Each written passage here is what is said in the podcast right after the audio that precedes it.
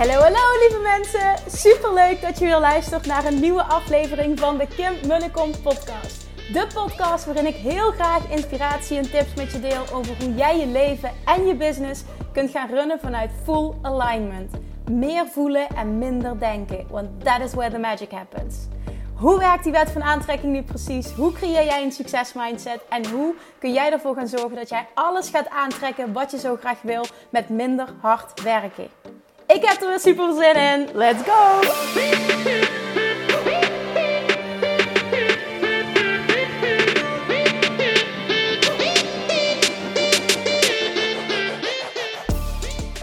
Yes, yes, yes! Vandaag zit er weer een super lekker inspirerend interview op het programma. En wel met Veri van Veri.nl. Veri is Ice Queen en spiritueel coach. En zij biedt Ice Queen sessies aan.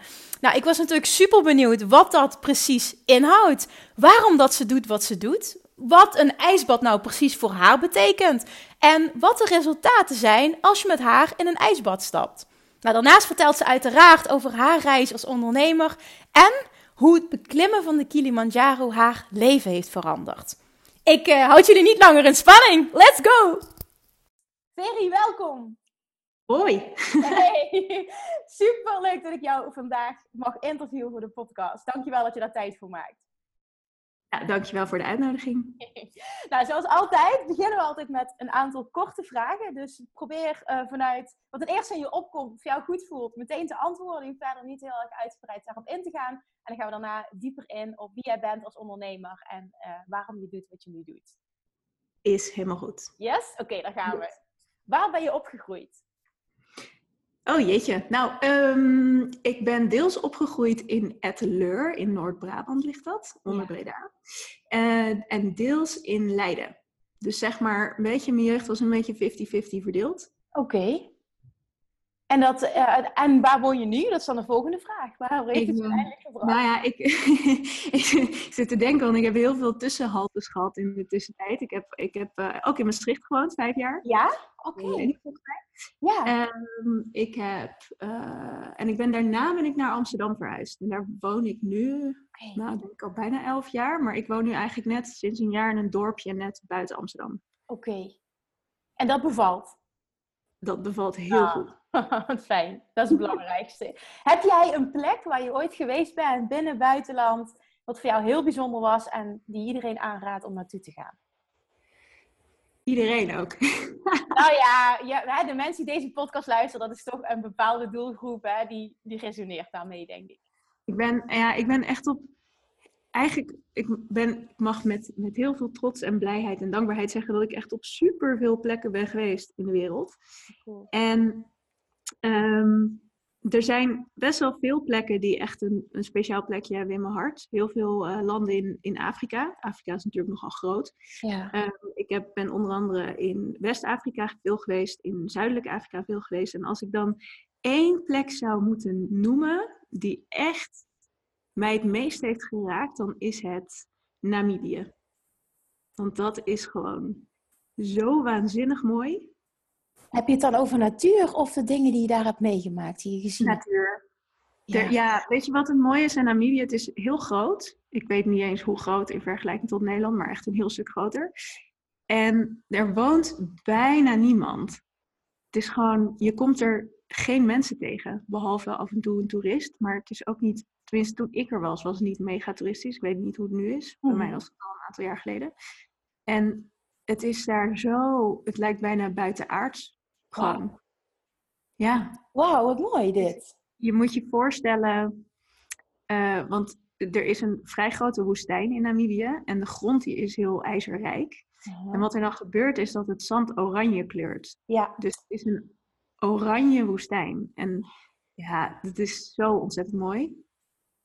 Is dat ook een plek waar jij, daar ben je 1 keer geweest, waar je ook nog wel absoluut naar terug zou willen? Ik ben 1 keer geweest. Ik ben er geweest met vrienden. En ik zou super graag er naartoe willen met mijn man. Oh, wat leuk. Ja.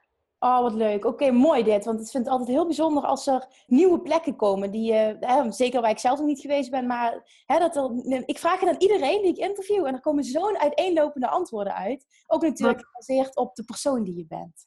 Wat Wat staat jou nu bij dan wat je in het verleden hebt gehoord waarvan je denkt, oh ja, dit wil ik ook ervaren en daar wil ik ook naartoe? Ja, hele mooie dingen. Ik ben zelf heel erg gek op Azië. Culturen en de mensen daar, het gevoel dat ik daar heb, dat vind ik heel fijn. Afrika ben ik nog nauwelijks geweest. En er zijn heel veel mensen geweest die ik overdrijf het altijd. Er zijn mensen geweest die ik heb geïnterviewd die heel erg positief waren over bepaalde plekken in Amerika. En ik ben nog nooit in Noord-Amerika geweest. En toen dacht ik van oké, dat verbaast mij. Aan de ene kant trekt me dat totaal niet. En als ik dan mensen daarover hoor vertellen, denk ik oké, misschien heb je een heel verkeerd beeld van bepaalde plekken. Dus is mooi. Ben jij daar binnenkort te vinden? Nou, weet ik niet. We shall see. Ja, absoluut. Ik vind het altijd mooi als iemand heel gepassioneerd over een bepaalde plek kan praten. Die echt wat voor hem betekend heeft. Die indruk heeft gemaakt. Dat deed jij net. Dat is heel mooi. Let's go, verder. Wat is je favoriete quote? Quote? Oh ja. Jeetje. Ja, of uitspraak of. Ik ben niet zo onwijs van de quote, moet ik heel eerlijk zeggen. Ik denk ook altijd, dan zie ik al die mensen dat delen op Instagram en dan denk ik, jeetje, is dat een ding? Moet ik daar ook iets mee? Want ik sla niet zo aan van quotes. Ja, nee, maar dan moet je daar helemaal niks mee. Heb je niks van een bepaalde... jij staat ook op een bepaalde manier in het leven. Past daar iets bij? Nou ja, nee, ik heb een aantal quotes die ik toevallig zelf heb uitgesproken, die heel belangrijk voor me zijn. En ik weet dus niet of ik die onbewust heb overgenomen van iemand anders, of dat ik die woorden zelf aan elkaar heb gebreid, dat weet ik niet. Maar een van mijn lievelingsdingen op dit moment is, je hoeft niet in magie te geloven om de magie in dingen te kunnen zien. Ja. En dat staat wel heel erg symbool voor hoe ik in het leven sta op dit moment. Want... Hey. Ja. Ja, dan zou je dat iets kunnen verduidelijken? Ja, nou, er wordt best wel veel, tenminste in de wereld waarin ik me beweeg, wordt er best wel veel gesproken over hele spirituele verschijnselen eigenlijk. Dingen die je misschien, als je heel rationeel zou denken, waar je misschien niet in zou geloven of die je misschien niet zou zien. En... ik heb altijd best wel grote weerstand gehad tegen... Nou, überhaupt het woord spiritualiteit. Dus het is best wel grappig dat ik daar zoveel mee bezig ben tegenwoordig. Ja. Maar ik heb daar altijd een soort weerstand tegen gehad. Omdat ik het zo buiten de realiteit vond staan. Dat je eigenlijk de verantwoordelijkheid daarmee heel snel ergens anders legt. En niet bij jezelf houdt. En daarom had ik ook niks met termen als wonderen of magie, of nou ja, alles wat niet per se aanraakbaar is, zeg maar. Of wat je met rationeel verstand kan beredeneren. Maar wat ik me besefte, ik denk een paar maanden geleden, was dat er eigenlijk in het hele leven, in alles wat je doet, op het moment dat je je ogen durft te openen voor wat er in het moment gebeurt, en je kan in het moment staan en genieten van al het moois wat er eigenlijk gewoon om je heen is. En dat kan echt van alles zijn, weet je. Dat kan zijn de zon die schijnt of de zon die op een bepaalde manier op het water valt. Of een vogeltje die een bepaald geluid maakt. Maakt niet uit waar je van aanslaat. Of dat je precies die ene persoon tegenkomt op dat ene moment. Of precies dat ene nummer hoort. Ja. Terwijl je met iemand aan het praten bent en dat nummer... Dat staat helemaal symbool voor waar je op dat moment in zit, weet je wel. En toen dacht ik van weet je... Je hoeft misschien ook helemaal niet te geloven in dat een of ander super diepe betekenis heeft. Of dat een mega spirituele, esoterische betekenis heeft. Maar je kan het wel zien en er wel van genieten. En dat is voor mij magie. En zie jij jezelf terug als iemand die daar heel erg een transformatie ook in heeft ondergaan? Van heel erg rationeel naar heel erg gevoel? Nou, ik denk dat de transformatie meer is geweest heel erg gevoel. Toen heel erg rationeel. En toen weer heel erg terug naar gevoel. Ja, oké, mooi. Ja, want dat las ik inderdaad ook op je website. Ja, dat klopt wat je zegt. Dus eigenlijk heb je jezelf een soort van teruggevonden. Maar je was het stukje kwijt. Het luisteren. Ja, mooi. Ja, absoluut. Mooi, ja. Mooi hoe je dit verwoordt. Wat is jouw superpower? Mijn superpower? Ja. Ja, het klinkt heel corny, maar ik denk dat ik zelf gewoon de superpower ben. Dus niet een aspect van mezelf, maar als ik volledig in de eerlijkheid sta, naar mezelf toe, naar anderen toe, gewoon mezelf durf te zijn, dan is er superpower. Mooi. Dit is een bijzonder antwoord. Wat mooi. Dankjewel. Ben jij een lezer? Een lezer? Ja, ben jij van boeken? Of ben jij meer van... Nou, dat ben ik ook aan het hervinden. Ik heb jarenlang bijna helemaal niet meer gelezen. En ik heb nu allemaal boeken besteld. Die zijn vorige week binnengekomen. Die ik wil gaan lezen. Dus ik ben er nu aan begonnen. Elk boek 1 bladzijde. Kun je wat titels opnoemen? Nou, ik ben... nou ga je echt lachen dat ik net zeg over spiritualiteit. Ik ben A Course in Miracles ben ik aan het lezen. Ja, wauw. Oh, dat is een pil. Ja, wauw. Okay. Ja, daar heb ik dus 10 bladzijden in gelezen of zo. En toen dacht ik, oké, nu neem ik even pauze. Want, ja, snap ik. Ja. Oké, mooi. En wat nog meer? Een boek van Marianne Williamson, maar ik ben even de titel vergeten. Hij ligt op mijn nachtkastje. Ja, nou, het maakt niet uit. Marianne Williamson is in ieder geval. Het is eigenlijk haar vertaling van A Course in Miracles. Ja. Dus de principes die zij eruit heeft gehaald en heeft doorvertaald. En het gaat helemaal over liefde. Mm-hmm. En ik ben... even kijken, een heel dun boekje. Oh, dat is eigenlijk wel grappig. Dat een bekende of een bevriende coach van mij aangeraden. Omdat ik meer wilde weten over hoe je nou op een veilige manier uit angst komt. En dat heet Kaizen. Dat is een of andere Japanse methode, geloof ik. Het boek is geschreven door een Duitser. En dat gaat er dus over hoe je... door steeds kleine stappen te zetten, je comfortzone kan vergroten. Heel leuk. Oh, mooi. Wat mooi wat jij zegt, hoe je op een veilige manier uit je angst kan komen. Ja, mooi dit. Ik heb daar nogal een mening over. Ja. Nou, het is wel mooi dit. Ik denk dat dit mensen aanspreekt, hoe je het omschrijft nu. Dat is heel mooi. Ja, weet je wat het is? Ik heb zelf in het verleden een angststoornis gehad. Ja. En mensen die niet zelf diep in angst hebben gezeten... en die gewoon een redelijk grote comfortzone hebben... en ook gewoon best wel goed gaan op zichzelf uitdagen... en door de weerstand heen duwen, zeg maar... die kunnen vrij makkelijk zeggen van... weet je, als je bang bent, je moet het gewoon doen en dan is het over. En als je dat zegt tegen mensen in een angststoornis... dan maak je het alleen maar groter. Ja. Want het feit dat ze het niet durven, daar is zelfs al angst overheen komen te liggen. Dat is het wat, weet je, de angst voor de angst is wat ze eigenlijk in paniek zet op zo'n moment. Ja. Het helpt niet door te denken dat je daar doorheen moet duwen, want op een gegeven moment is gewoon elke situatie zo'n grote bedreiging, zeg maar, in je brein, dat niet gaat. En ik was... ik was gewoon ineens heel erg benieuwd van hoe zou je dat nou, ook omdat ik om me heen best wel wat mensen ken die er last van hebben, van angstproblematiek. Dacht ik van, ik ben eigenlijk wel benieuwd, want ik geloof dat je juist door kleine stappen te zetten veel meer effect kan bewerkstelligen. Ik denk dat ik dat zelf ook heb gedaan in het verleden, maar ik heb niet helemaal dat gedurfd of zo. Maar...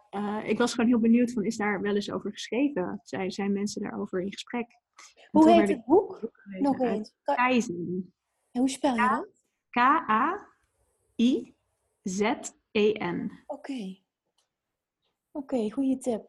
Heel mooi wat je nu zegt. Jij als ervaringsdeskundige weet natuurlijk het beste ook hoe je zoiets benadert. En ik denk dat jij dat ook meemaakt in het werk dat je doet nu. Alleen maar. Ja, precies. Ja, dat gevoel treedt daar ook heel erg bij. Oké, we gaan nog even snel door. En ik wil heel graag met jou de diepte in over wat je doet. Heb je een ochtendritueel? Ja. Ik heb een ochtendritueel van... nou, om en nabij 1 uur, 1,5 uur. Heel lang. Ja, wat mooi. Kom maar. Dan ben ik heel benieuwd. Maar eigenlijk doe ik niet zo heel veel...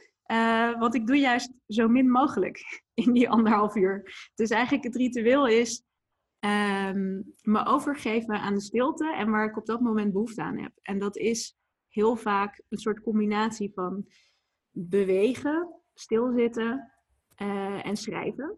Ja. En dat doe ik dan in dat uur, anderhalf uur. Soms luister ik ook mantra's. Ja. Ik noem het yoga, maar het is een heel breed begrip van yoga. Want ik sta niet op de mat zoals je wel eens in video's ziet, zeg maar. Mm-hmm. Nou, het mooie hiervan is dat jij jezelf toestaat om in het moment te bepalen wat op dat moment het beste voor je is. Ja, en het is ook heel erg een ritueel om naar mijn lichaam te luisteren. Dus om het niet rationeel te beredeneren of helemaal over te geven aan gewoon stil liggen of zo. Mm-hmm. Maar juist te gaan zitten op mijn yogamat. En op een gegeven moment wil mijn lichaam gewoon een bepaalde richting in bewegen. En dan ga ik daarin mee. En dat is, ja, ik vind het fantastisch. Ik vind het echt heel fijn. Mooi dit. Ja, heel mooi. Ik denk dat dit vooral de inspiratie mag zijn. Dat het niet zo is van ik doe iets vaker op een bepaalde manier. En daarom is dat mijn ochtendritueel. En daar moet ik elke dag aan voldoen. Maar geef jezelf de ruimte om te voelen op dat moment wat je nodig hebt. Ja, en wat het ook heel erg voor me is mezelf toestaan om het te doen vanuit... Ja, vanuit een gevoel van een bepaald gevoel van liefde eigenlijk. Van, hé, weet je, waar word ik op dit moment blij van? Of waar heb ik behoefte aan? Ja. En niet mezelf in een of ander keurslijf duwen van... ik weet dat ik me goed voel als ik 's ochtends yoga doe. Ja. Ik weet dat ik me goed voel als ik 's ochtends ademhalingsoefening doe. Dus ik ga het hele lijstje afwerken. Ja, want dan ben ik uit die liefde, weet je wel. Dan ga ik er helemaal uit. Nou, dan zit je weer in het moeten en dan neemt je hoofd het over. Ja, absoluut. Mooi. Wie is iemand die jouw leven heeft veranderd? Heel veel mensen. Wie komt het eerst in je op? Nou, het allereerst mijn man. Ja. Die heeft ook de grootste rol in mijn leven, dus dat is denk ik vrij logisch. Kun je ook vertellen waarom? Hoezo? Omdat hij... eigenlijk compleet het tegenovergestelde is van ikzelf, zeg maar. Ja. Hij doet alles eigenlijk op een totaal andere manier. Ja. En daardoor is het voor mij super leerzaam om te kijken naar hoe hij dingen doet. Ja. En ook te kijken van, hey, kan ik het ook op deze manier benaderen? En hoe voelt dat voor mij? Ja. En los daarvan moet ik ook opmerken, hij is de meest... positief ingestelde persoon, denk ik, die ik ken. Wow. En ook mega realistisch. Dus hij staat gewoon echt 100% in de realiteit. Ja, mooi. Mooi ook hoe je dat ziet, hè? Dat jullie samen zijn en jullie hebben het heel fijn samen. Dat je ook kunt zien van, ja, we zijn compleet verschillend. Maar dat zie ik als iets positiefs, want we kunnen op die manier heel erg van elkaar leren. En we vullen elkaar aan. Ja, absoluut. Heel mooi. Oké, wat is op dit moment een grote droom?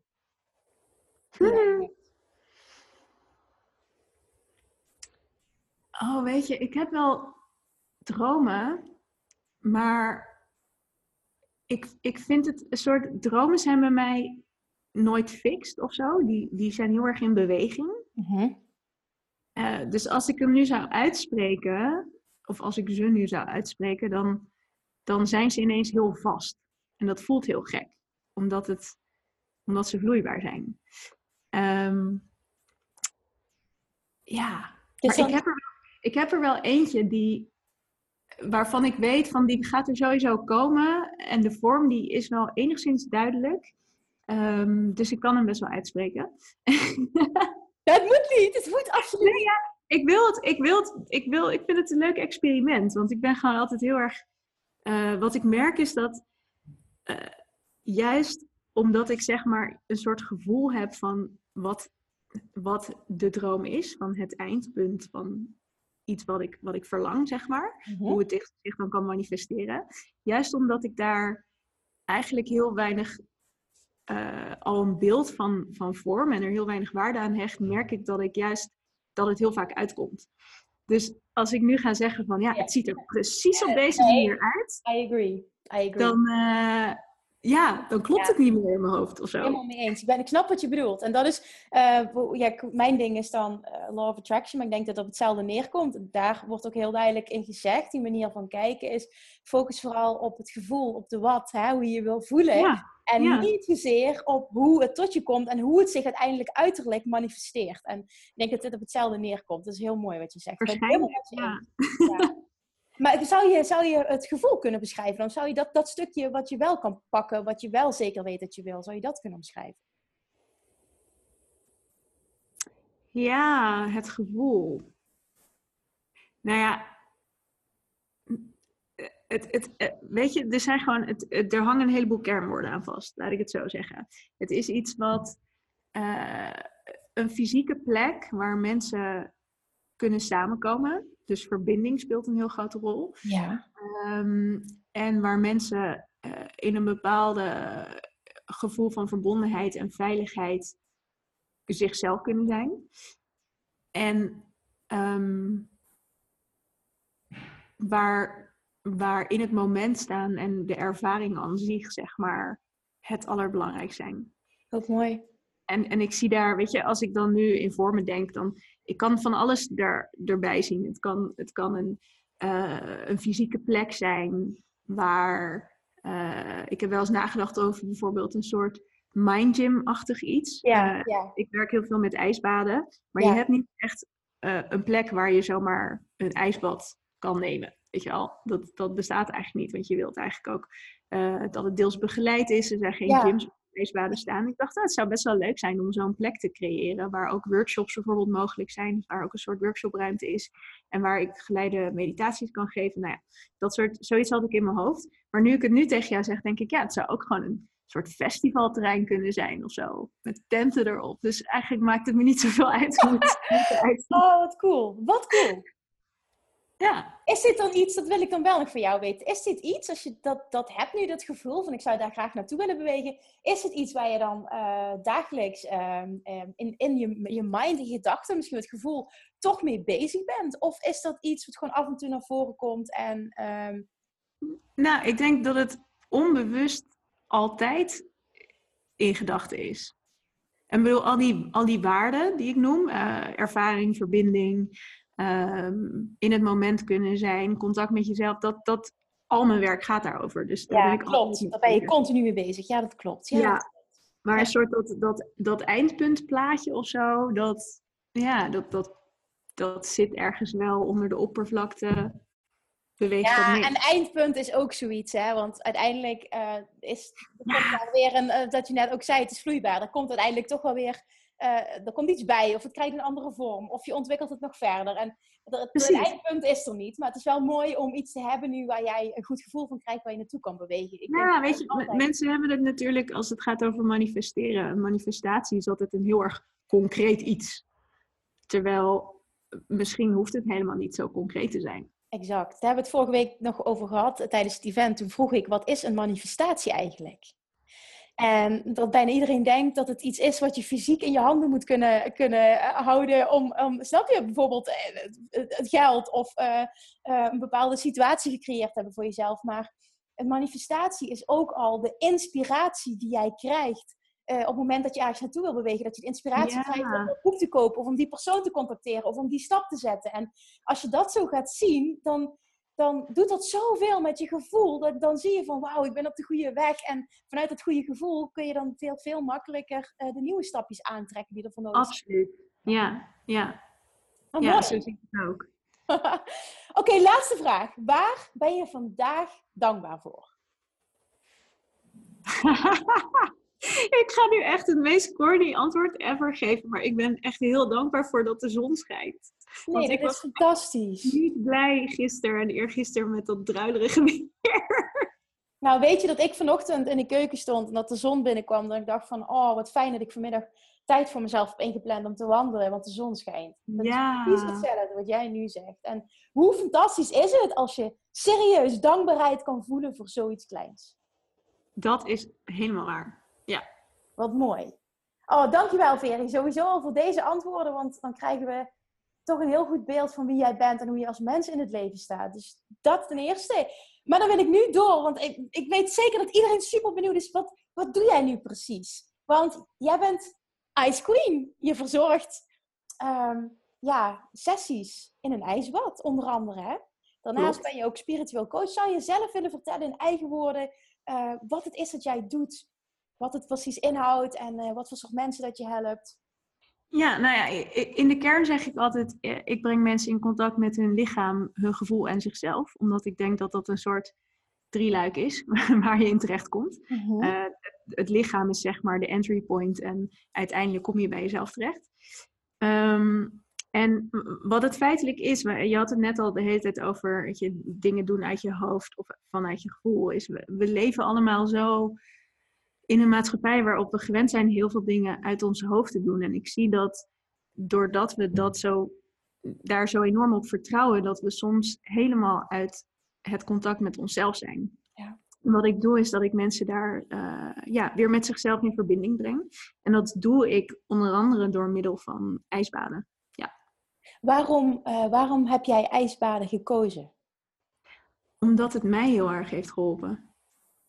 En zou je daar iets over kunnen vertellen? Daar ben ik echt heel benieuwd naar, dit stuk. Ja, zeker. Nou, het is ook wel grappig, want die realisatie kwam veel later. Ik ben, ik denk nu 4 jaar geleden, in aanraking gekomen met... toen niet eens zozeer meteen ijsbaden, maar met koude training eigenlijk. Ja. Voornamelijk ook de Wim Hof methode. Ja. Want ik ging op aanraden van mijn man, ging ik... met Wim Hof samen en een groep mensen gingen we in een recordtempo in korte broek die Kilimanjaro beklimmen. Oh, wauw. Ja. Best wel heel erg wauw, ja. Het moet ook een heftige ervaring zijn geweest, maar ik wil je niet uit je verhaal halen, dus vertel me. Het was een fantastische ervaring. Ik kan echt een boek schrijven over... alle inzichten die ik op die berg heb opgedaan en het hele proces ernaartoe en het proces erna. Dus als we daarover gaan praten, dan zijn we denk ik morgen nog in gesprek. Daar zal ik niet veel over uitweiden. Maar wat het belangrijkste was in dit verband voor mij, was dat ik kwam in aanraking met Wim. En Wim is natuurlijk iemand die bekend staat als de Iceman, dus van alles doet met ijs en met koude training. En ik was op die Kilimanjaro, leerden we ook een deel van zijn techniek. Want zijn techniek is niet alleen maar kou, maar is ook mindset en is ook een bepaalde ademtechniek. Ja. En die ademtechniek, die voelde gewoon ontzettend goed voor mij. Ik was op dat moment, zat ik nog echt in mijn donkere periode, noem ik het maar. Was ik gewoon niet heel happy. Veel depressieve klachten, veel angstgerelateerde klachten. En ik merkte dat ik me beter ging voelen door die ademtechniek te doen. En toen waren we klaar met die Kilimanjaro. En ik had zoiets van, ik wil eigenlijk wel verder met die Wim Hof methode. Ik wilde er wel meer over leren. Want ik merk dat het me helpt, maar eigenlijk snap ik niet hoe dat kan en waarom. En toen kregen we de aanbieding dat we mee konden doen met de instructeursopleiding die Wim Hof verzorgt. En mijn man die heeft daar toen voor bedankt. Die had gewoon ontzettend veel andere dingen te doen. En ik had zoiets van, laat ik me er gewoon in onderdompelen. Ik weet niet eens of ik instructeur wil worden. Maar ik denk dat het voor mezelf gewoon een hele verstandige keuze is. En in die opleiding, dus alle trainingen voor het instructeurschap. Daar komt natuurlijk ook het ijsbad en de koude komt daarbij kijken. En de grap is, ik had... Voordat ik aan die opleiding begon, had ik al een keer een ervaring gehad in een ijsbad. Dat was door een bevriende, een familievriend, zeg maar. Of een vriend eigenlijk van Damian, van mijn man. Ja. Was dat georganiseerd. En ik had echt de meest verschrikkelijke ervaring ever. In die zin dat ik in dat ijsbad ben gaan zitten. En er uit een soort gevoel van, ik wil stoer zijn en ik wil niet onderdoen voor alle mannen hier...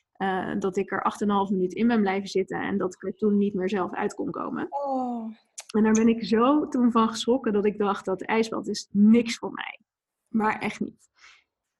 En toen ik in de instructeursopleiding zat, begon ik me te realiseren dat ik daarin compleet over een eigen grens heen was gegaan. Maar dat eigenlijk op dat moment niemand de tools had om mij daarop te wijzen. Omdat gewoon, Er was op dat moment waren er nog niet zo heel veel mensen die ervaring hadden met ijsbaden en hoe je daar op een verstandige manier mee omgaat. Zelfs in de instructeursopleiding maakten ze het eigenlijk niet mee dat mensen, ja, weet je, wisten ze nog niet tegen welke dingen mensen eigenlijk aanlopen wanneer ze aan de slag gaan met mensen, omdat het allemaal zo nieuw was. Dus jij bent daar toen in gaan zitten zonder begeleiding? Niemand zei tegen jou, nu moet je eruit. Er was een begeleider, alleen hij wist niet, hij wist op dat moment nog niet dat er een soort maximum tijd aan moet zitten in verband met veiligheid. Ja, dus het was heel erg, we zaten er allemaal heel erg in vanaf. Laten we kijken hoe ver we kunnen gaan. Wow. Zeg maar. Okay, yeah. Nu, weet je, als ik mensen in een ijsbad laat gaan, dan hou ik gewoon bij. Echt niet langer dan 2 minuten. Yeah. Heel soms 2,5, maar dat is echt wel de limiet.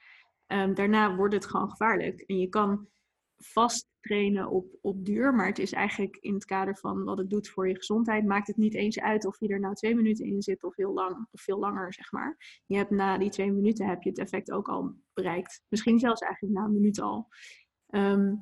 Dus ja, maar de grap was eigenlijk dat ik toen eigenlijk in al die koude training daarachter kwam hoezeer ik die eerste keer in staat was geweest om over mijn eigen grens heen te gaan. En dus eigenlijk helemaal geen contact meer had met mijn lichaam daarin.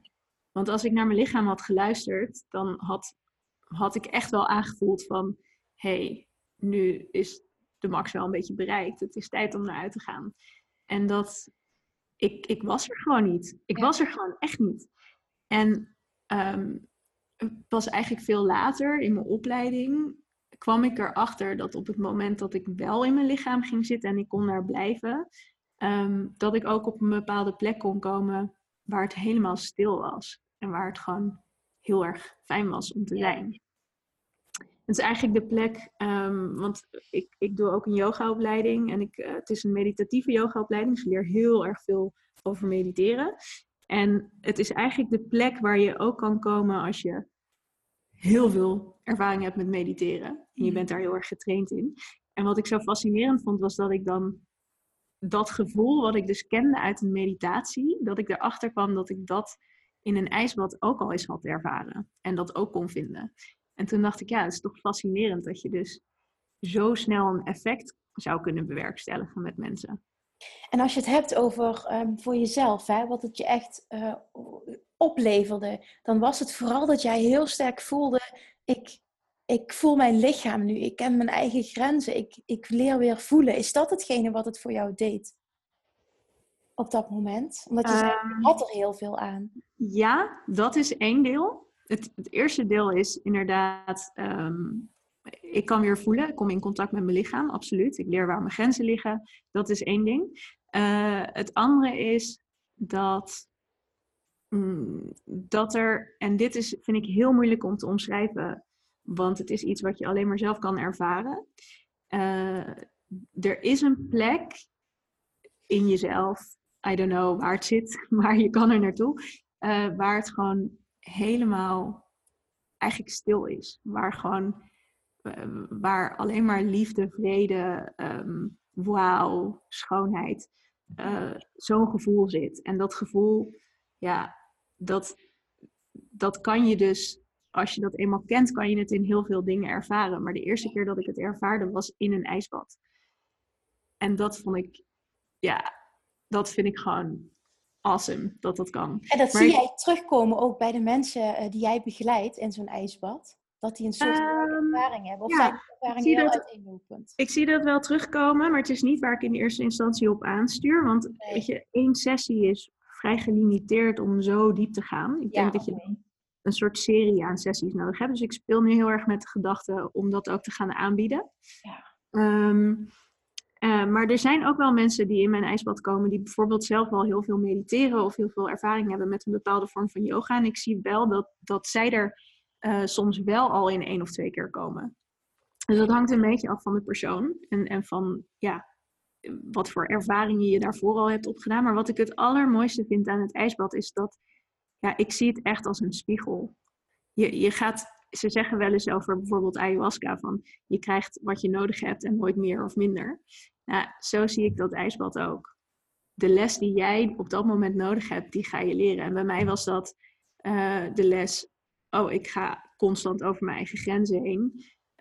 Ik ben uit contact met mijn lichaam. Ja. Dat kan ik hierin terugvinden. Maar ik zie ook, weet je, als mensen bijvoorbeeld heel erg geneigd zijn om meer, weet je, ik zie over grenzen gaan, zie ik echt als een soort overstrekking. En je hebt ook mensen die zullen nooit in de overstrekking terechtkomen, omdat ze het liever heel, heel klein en heel veilig houden voor zichzelf. Dus dat je dan weer in, nou ja, ik weet niet of onderstrekking een woord is, maar die zitten meer aan die kant. Ja. Als ik die mensen in een ijsbad zet, dan komen ze eruit met zoveel power. Dat is echt niet normaal. Kun jij even vertellen, wat voor soort mensen nu op dit moment, merk je, zich aanmelden? Wat voor soort dingen lopen mensen tegenaan? Of wat is het wat ze eruit willen halen? Kun je dat concreet maken? Ja, het is heel divers. Allebei deze, hoe noem je dat? Deze kanten van het verhaal komen allemaal voorbij. Dus het zijn veelal vrouwen, want het heet Ice Queen Sessies. Dus er zijn af en toe ook al mannen die mee willen doen, maar ik heb vooral vrouwen tot nu toe gehad. En je doet het in een groep, hè? Het is een kleine groep. Het is een kleine groep, maximaal 8 mensen. Ja. Ik neem echt heel veel tijd voor mensen, ook ze kunnen zelfs 2 keer in het ijsbad als ze dat willen. Ja. En meestal in die tweede keer gebeurt nog veel meer dan de eerste keer. Omdat de eerste keer vinden mensen het toch heel spannend. Dus dan hebben ze best wel moeite met zich eraan overgeven. En accepteren van, ik zit in deze situatie, dus ik kan me maar beter aan overgeven. Ja. En de tweede keer dat ze het doen, dan weet ze al van, oké, ik ga niet dood in ieder geval. Dit heb ik al eens gedaan. Ik weet nu wat me te verwachten staat. En omdat die angst er vanaf is, kunnen ze zich er dus veel beter aan overgeven. Ja. En dan ontstaat er echt een soort magic. Dus ik hoop wel dat zoveel mogelijk mensen altijd gaan voor die tweede keer. Ik ga dat ook nu wel iets meer stimuleren in mijn sessies. Wie raad jij aan, hè? Mensen die nu luisteren. Wie raad jij aan om dit te doen? Ik denk dat het iedereen zou absoluut een dik voordeel zou kunnen opleveren. Ik denk oprecht dat inderdaad iedereen het zou er iets aan zou kunnen hebben. Maar stel nou iemand luistert, hè, en die loopt tegen een bepaald iets aan. Voor wie is dit nu echt geschikt? Dat je zegt van, nou, die ervaringen heb ik al. Als je niet zozeer een concreet probleem is, maar wel... Ja. Tweeledig, drieledig misschien. Mensen die... laat ik het zo zeggen. De Wim Hof methode, die is best wel ingesteld ook op mensen met bepaalde gezondheidsaandoeningen, zeg maar. Yeah, yeah. En die doen bijvoorbeeld heel veel met mensen, ook met reuma of zijn wel andere aandoeningen, geloof ik, waar veel mede-instructeurs mee werken. Ook met geloof ik, stressgerelateerde issues of Lyme of, nou, ik hoor wel eens andere dingen voorbij komen. Mm-hmm. Mijn focus is voornamelijk juist op eigenlijk de gezonde mensen die helemaal geen condities hebben. Omdat ik met het andere niet zoveel ervaring heb. Ja, oké. Er zijn ook heel veel andere instructeurs die dat wel hebben. Dus dan denk ik van, nou, ga lekker daarheen. Dan heb je iemand die zelf vanuit ervaring werkt.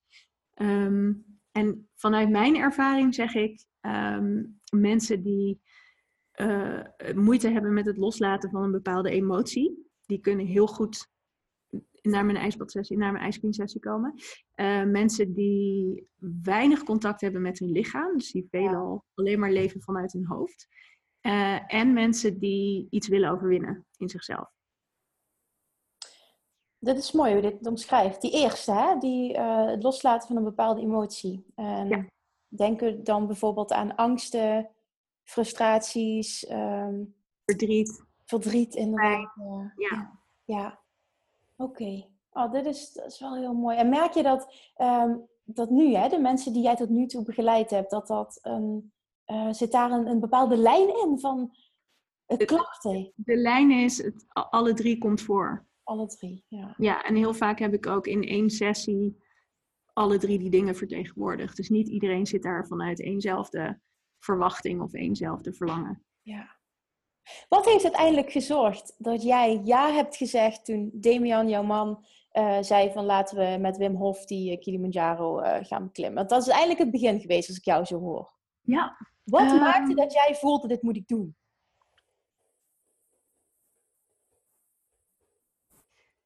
Omdat ik niet doen geen optie vond. Ja, was dat het gevoel? Want jij zei, het was voor mij nog een donkere periode. Ik kan me voorstellen dat het dan des te meer een enorme opgave is. Dus dit doe je niet zomaar. Nee, zo voelde het ook echt. Want het was heel grappig. Hij had, zoals Damian is, had de tickets dus al gekocht. Zonder met me te overleggen. En toen zei ik heb echt iets heel leuks voor je. En ik dacht alleen maar, shit. Want ik had echt een paar jaar geleden had ik dit zo gedaan. Maar ik zit nu op zo'n punt waar juist even het hele en de aandacht voor mezelf zo belangrijk is. Dat het voelde heel tegenstrijdig om dan zo'n uitdaging aan te gaan. Ja. En ik heb daar dus ook best wel over getwijfeld. Tot ik zelfs ging bellen met degene die eigenlijk de reis had georganiseerd. Dus niet Wim, maar eigenlijk de reisorganisatie eromheen. Om uit te onderhandelen dat ik toch op de een of andere manier mijn geld terug kon krijgen voor dat ticket. Maar dat gaat natuurlijk niet, want dat doen ze niet, dat soort dingen. Dus zij zei van, nou, ik kan je niet het geld teruggeven. Maar ik kan je wel aanbieden dat je met een andere groep mensen mee omhoog kan. En dan gewoon zoals iedereen het doet. Dus in het normale tempo, niet in een wereldrecord tempo en met kleren aan. En toen was ze daarover aan het vertellen. Want ze zei, het is zo'n mooie ervaring. Ik zou je echt gewoon aanraden om het te doen. Ik heb het zelf ook mogen meemaken. En het is echt levensveranderend. Ja. En toen ze dat zei, dacht ik, fuck. Ik ben wel klaar aan levensverandering. Dus toen dacht ik van, dan wil ik het misschien toch doen. Ook wel een beetje met de pijn van het geld daarachter, hoor. Dat geld verliezen vond ik niet heel fijn op dat moment. Ja, dat vind ik wel zonde. En toen zei ze van, dan boek ik je gewoon in een andere groep. En toen dacht ik in één keer, maar als ik deze ervaring aanga, wil ik hem wel met Damian aangaan. Tuurlijk, ja. Niet alleen. Dat is ook geen optie. Dus toen uiteindelijk heb ik daarom besloten om toch mee te gaan.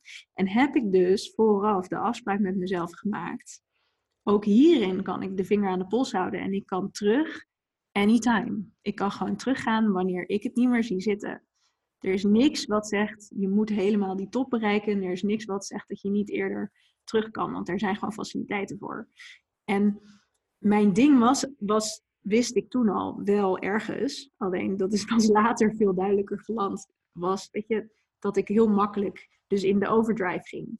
Dus het feit dat ik die afspraak met mezelf had gemaakt, ik denk dat dat eigenlijk mijn grootste leermoment was. Ja. En uiteindelijk heb je het wel gedaan, hè? Je bent tot die top gegaan. Ja, je wil niet weten hoe, maar het is wel gelukt. Ja, en wat ik dus het meest fascinerende vind eraan is, want ik had dus de afspraak met mezelf, ik hoef voor niemand me te bewijzen. Ik doe dit puur voor mezelf. Wanneer het niet meer goed voelt, ga ik terug.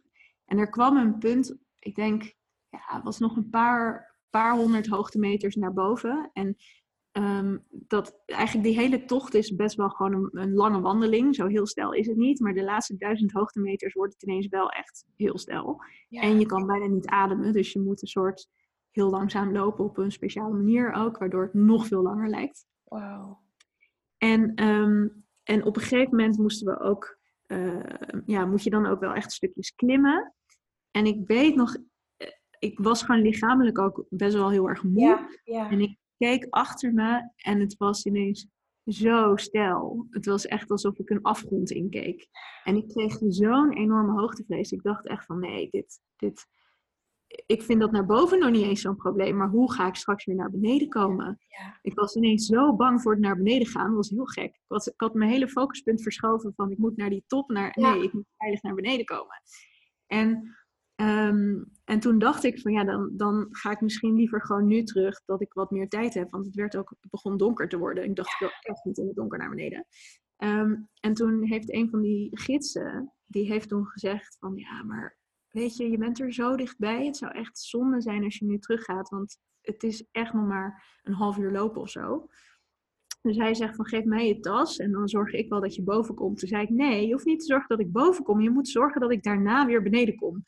Beloof het me. En toen zei ik, oké, dat is goed. Dus hij had mijn tas genomen. En ik heb een soort huilend die laatste meters naar boven gedaan. En het gekke is, wij kwamen op de top aan. En je hebt op de Kilimanjaro heb je 3 toppen. En wij kwamen op de eerste top. En dan zijn er nog twee, die liggen net ietsjes hoger. Want het is een vulkaan, dus je loopt om de kraterwand heen. Ja, ja. Het hogere punt ligt een beetje aan de andere kant van de krater. En omdat het al donker werd, had Wim zoiets van... Nou, het is misschien ook wel tijd om weer terug te gaan. En hoe lang duurde die klim? Ja, in totaal waren we toen volgens mij 31 uur onderweg.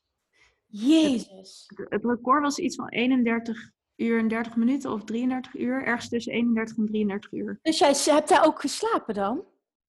Ja, ja. Oh, dat wel. Oké. Okay. Ja. Ja, dat wel. We hadden wel... Ik weet eigenlijk niet hoe lang we hebben geslapen. Niet, ik denk gewoon iets van 10 uur pauze tussendoor gehad of zo. Ja, ja, ja. Wow. Maar wat ik fascinerend vond, want... We kwamen op die top en toen was het dus van ja, er waren een paar mensen die wilden door naar dat hoger gelegen punt. En er waren ook een aantal mensen die zeiden van nou, ik ben eigenlijk heel tevreden nu, ik ga terug. Nou, voor mij was het heel duidelijk dat ik terug ging. Ik wist dat al helemaal. Ik dacht, het is gewoon genoeg geweest nu. Maar er waren dus ook een aantal mensen die wilden eigenlijk niet terug. Maar omdat het al zo donker werd... heeft uiteindelijk Wim besloten voor de hele groep van... nee, weet je wat, we gaan met z'n allen terug... want ik wil gewoon niet het risico hebben... dat mensen in het donker alleen terug moeten lopen. Dat is gewoon niet verantwoord. En toen zijn we dus met z'n allen teruggegaan. En het was heel gek, want mijn hoogtevrees... was ineens een soort omgeslagen in... ik wil zo snel mogelijk naar beneden... en de manier waarop dat het makkelijkst is... is door een soort van zandskiënd... de berg af te gaan. Dus loodrecht, kaarsrecht zo de berg af. Terwijl op de heenweg moest je in een soort kronkels erop lopen. Ja, ja. En ik zag een van die gidsen dat doen en ik dacht, zo ben ik het snelste beneden. Ik ga dit ook doen. Dus ik ben volgens mij in nog geen 30 minuten of zo, waar we, ik weet niet eens hoeveel uur we naar boven zijn geklommen. En in 30 minuten was ik terug bij het kamp. Dat meen je niet? Ja, en ondertussen zijn dus alle mensen die door wilde lopen, helemaal ingestort op de weg naar beneden. En toen dacht ik, oké, dit is echt power of the mind. Dit is echt mind over matter. Want waar jij je focus legt, kan je gewoon komen. En mijn focus lag op terugkomen beneden. En hun focus lag op de top. En dat is echt bizar. Nou, maar plus ook nog eens... Je hebt geen keuze, je moet naar beneden. Dus je kan daar heel moeilijk over gaan doen, maar uiteindelijk, je moet toch naar beneden. En jij hebt het heel slim aangepakt door het dan op een hele, voor jezelf de meest snelle manier voor elkaar te krijgen. En misschien ook de minst enge, ik weet niet hoe je dat ervaren hebt. Maar uiteindelijk is het zo, ik heb maar zo'n hele kleine ervaring laatst in Thailand gehad, maar dat was een minuscule ervaring, als je kijkt naar wat jij hebt gedaan. Maar het was wel, ik was helemaal kapot fysiek en ik moest nog naar beneden. En ik was heel kort aan het miepen en aan het zeiken. Maar ik dacht, Kim, je kan dit wel doen, maar je zult toch naar beneden moepen. Dus hou je kop en ga gewoon zorgen dat je zo relaxed mogelijk, zo snel mogelijk beneden komt. Ja. En dan verleg je dus letterlijk wat jij zegt, je verlegt je focus. En je focust op dan het kijken in mogelijkheden in plaats van hoe vervelend en lastig en onmogelijk het allemaal is. En dan gebeurt er ook echt iets met wat je fysiek aan kan op dat moment. Absoluut. Ja, en wat ik ook... Weet je, we hadden het eerder al over angst. Wat ik heel fascinerend vond, was dat ik dus... De eerste keer dat ik naar beneden keek, toen ik nog op weg was naar boven... dat ik echt alleen maar een heel enge situatie zag. Dus ook alleen maar in die angsttermen kon denken. Ja. En toen ik terugging, heb ik de lol gevonden in het naar beneden gaan... En ineens was dat hele doemscenario wat ik zag, dat bestond niet meer. Want het was minder stijl ineens en het was gewoon niet meer eng. Ja, dus al dat, de tricks your mind can play on you, zeg maar. Het is echt bizar. Nou, ik denk dat jij ook zo in het leven staat, dat jouw mind bepaalt gewoon echt wat je ervaart, hoe je je voelt. En hoe ik het dan altijd omschrijf, wat als ik dus daadwerkelijk in je leven manifesteert door waar jij kiest om op te focussen. Je kan twee mensen kunnen hetzelfde zien en kunnen compleet andere ervaring hebben. Ja. Oh, fantastisch verhaal dit. En nu als laatste, want we zijn al een tijdje bezig, als laatste. Wat... Ja, je hebt net verteld waarom dat je doet wat je doet, hè? Maar wat heeft er uiteindelijk voor gezorgd dat jij dit pad durfde te bewandelen. Dat jij je hart hebt gevolgd en als ondernemer dit bent gaan doen voor andere mensen. Want heel veel mensen willen dit, maar heel veel mensen durven het ook gewoon niet. Bijna niemand durft uiteindelijk die stap te zetten. Wat heb jij bedoel je de stap om ondernemer te worden? Ja, om het gewoon te doen. Precies, hoe is dat pad voor jou? Wat heeft jou getriggerd om die stap te zetten? Nou ja, ik moet allereerst zeggen, ik heb niet zo moeite met het idee van ondernemerschap. Want dat deed ik daarvoor ook al, alleen op een heel ander vakgebied, zeg maar. Oké. Maar ik was daar heel ongelukkig in. En ik realiseerde me op een gegeven moment... Want ik zie ondernemen echt als een spel. En ik ben gek op spellen. Dus alles wat een beetje tactisch en strategisch is, daar ga ik echt van aan. Dat vind ik super, super leuk. En het prikkelt ook wel een beetje je drive om ergens goed in te zijn, zeg maar. En ergens een soort meetbaar succes in te behalen. En daar ga ik heel goed op. Dus dat, voor mij was dat eigenlijk een no-brainer. Maar wat ik heel erg daarin ervaarde was dat ik iets aan het doen was waar ik gewoon op leeg liep, zeg maar, qua materie. Qua waar ik mensen mee hielp en op wat voor manier ik mensen hielp.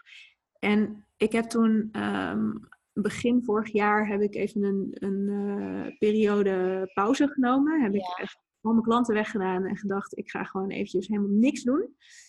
En in die periode ontstond er een soort ruimte om meer naar binnen te kijken en te voelen waar nou eigenlijk mijn verlangen vandaan kwam. Mijn verlangen was altijd om mensen te helpen, maar ik snapte nooit hoe ik daar handen en voeten aan kon geven. Want ja, mensen helpen is super breed. Ja. En ineens zag ik in dat ik mensen alleen maar kon gaan helpen op de manier waarop ik mezelf geholpen had. En daar is nu mijn nieuwe onderneming uit ontstaan. Ja. Maar alleen al het feit dat jij hebt gezegd, ik stop met dat oude bedrijf, ik stop met die klanten, ik durf dat. Alleen dat al. Ja nou, dat heeft wel lang geduurd hoor, voordat ik dat durfde. Ja, maar het feit blijft wel dat het niet meer past en ik stop nu. Dat was echt mega, mega grote frustratie en weerstand en gevecht met mezelf. En toen denken, oké, ik kan echt niet meer anders. Want iedereen om me heen, die wordt hier ook gewoon doodongelukkig van. Ja.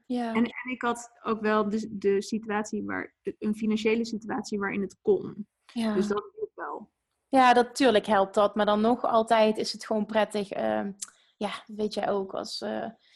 Als het gewoon allemaal niet moeilijk is en je kent je pad en bla bla bla. En je wil ook niet afhankelijk zijn van iemand. En misschien had je inderdaad ook voor jezelf een situatie gecreëerd dat het wel allemaal kon. Maar dan nog is het evengoed een keuze die je moet durven maken. En heel veel mensen blijven daarop hangen. Waardoor uiteindelijk niet mogelijk is. En dat is heel erg inspirerend. Dat jij weet je wat ik zal zeggen? Wat het doorslag heeft gegeven? Dat ik op een gegeven moment heb besloten dat als ik zeg maar met mezelf niet liefdevol om zou gaan, dat ik dat ook niet met anderen kon doen en voor anderen kon doen. Dus ik heb gewoon echt mezelf op de eerste plaats gezet. Voor het eerst in mijn leven. Ja. Dat ik dacht, oké, wat vind ik belangrijk en wat wil ik? En op basis daarvan ben ik gaan handelen. Ja. En dat heeft echt alle verschil gemaakt. Ja, jij bent wel echt een voorbeeld van durven luisteren naar je hart, durven luisteren naar je lichaam. En wat jouw hart, wat je lichaam, hoe je het wil noemen, wat het je vertelt, daadwerkelijk ook te doen. Ja dat zijn twee aparte stappen. Ja, maar dit merk ik nu echt niet met jouw pret. Dit is echt zo'n inspiratie voor andere mensen. Ten eerste is het durven luisteren, durven voelen. Maar wat je voelt, ook om daadwerkelijk daar wat mee te doen, die stap te zetten. Dat zijn twee verschillende dingen en dat heb je beide gedaan. En dit is het resultaat. Dit is echt heel mooi. Dit vind ik echt heel tof dat je dit hebt gedaan. En ook dat je dan kunt zeggen van als je dit doet, want daar geloof ik heel erg in, mensen die dit durven doen, dat het altijd resulteert in succes. En dan mag het je eigen definitie van succes zijn. Maar dat je daarmee uiteindelijk creëert wat je wil. Ja, nou ik moet zeggen dat laatste, dat ervaar ik zo sterk de laatste tijd. Ja. Alsof zeg maar alles ineens op zijn plek valt. Ja. En daar heb ik zelf een keuze voor gemaakt, maar het is niet, ik heb nergens in het gevoel dat ik het aan het afdwingen ben. Het ontstaat. Ja, maar dat komt omdat jij open staat. Zo zie ik dat. Jij staat open, je wil niks rationaliseren, maar je doet het vanuit intenties, je gevoel volgen. En uiteindelijk wat zich manifesteert is een gevolg daarvan. Ja, je focus op hoe je je wil voelen en wat krijg je? Ja, precies dat. Hoe je je wil voelen, ja. Ja, ja, maar precies dat. Kijk, als jij een reis als ondernemer aangaat en jouw intentie is een bepaald gevoel en jij doet alles op basis van goed voelen, dan moet de uitkomst daarvan goed voelen zijn. Je kan niet een bepaalde uitkomst willen en een verschrikkelijke reis hebben. Totdat je dingen afdwingt, of dat je in de negativiteit zit, of dat je onmogelijk... Dat bestaat niet. Dus een happy ending needs a happy journey. Dus zonder mooie reis kun je nooit... Dat uiteindelijk ontwikkelen. En jij bent als ondernemer, nou, je zult je blijven ontwikkelen waarschijnlijk. Maar zoals je nu in het leven staat, als je dat doorzet, dat is zo inspirerend. Dan geloof ik dat is in dat je echt alles kan bereiken wat je wil. Ja, dat geloof ik ook. Ja, ja, en daar ben je al een voorbeeld van. Als mensen nu meer over jou willen weten, dat ze deze aflevering luisteren, dat ze denken van, oh, wat een inspirerend verhaal. Waar kunnen ze je vinden? Waar wil je dat mensen naartoe gaan voor meer informatie? Ze kunnen mij vinden op mijn website www.veri.nl. Daar staat eigenlijk alle informatie op. Daar staan mijn ijscreen sessies op. Daar staat ook mijn podcast op. Ik heb ook een eigen podcast. Ben ik eigenlijk net begonnen. Dus er staan nu 3 afleveringen op. Maar er komt heel veel meer bij. Superleuk. En ik ben behoorlijk actief op Instagram. Ook @veri.nl. @veri.nl, oké. Ja. Veri, is er nog iets wat jij de luisteraars wil meegeven? Een takeaway, iets waar we mee kunnen afsluiten? Zonder dat ik je nu voor het blok zet. Ik kreeg echt door ons gesprek kreeg ik echt heel hard de woorden just do it in mijn hoofd. En toen dacht ik, nou, ga ik hier nu de Nike-slogan lopen? En toen dacht ik ook van, weet je wat het is? Doe het met liefde. Ja. Doe het met liefdevolle aandacht. Ja. Dat is het. Oh, wat is dit mooi. Dus wat je ook doet, doe dat. Ja, maar ga er wel voor. Maar doe het inderdaad. Neem die stappen, maar blijf dicht bij jezelf. Absoluut, ja. Dankjewel. Fantastisch. Wij sluiten hem af. En ik... Ik spreek jullie weer volgende week. Dankjewel, Veri. Doei. Doeg. Doei. Lievertjes, dankjewel weer voor het luisteren. Nou, mocht je deze aflevering interessant hebben gevonden, dan alsjeblieft maak even een screenshot en tag me op Instagram. Of in je stories, of gewoon in je feed. Daarmee inspireer je anderen en ik vind het zo ontzettend leuk om te zien wie er luistert. En... nog 1 dingetje. Voor alle gratis content die ik aanbied, zou je alsjeblieft 1 dingetje terug willen doen. En dat is, ga naar iTunes, zoek de podcast op, scroll even naar beneden en laat een korte review achter.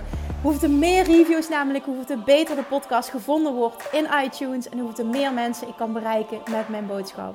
Super dankjewel alvast en tot de volgende keer.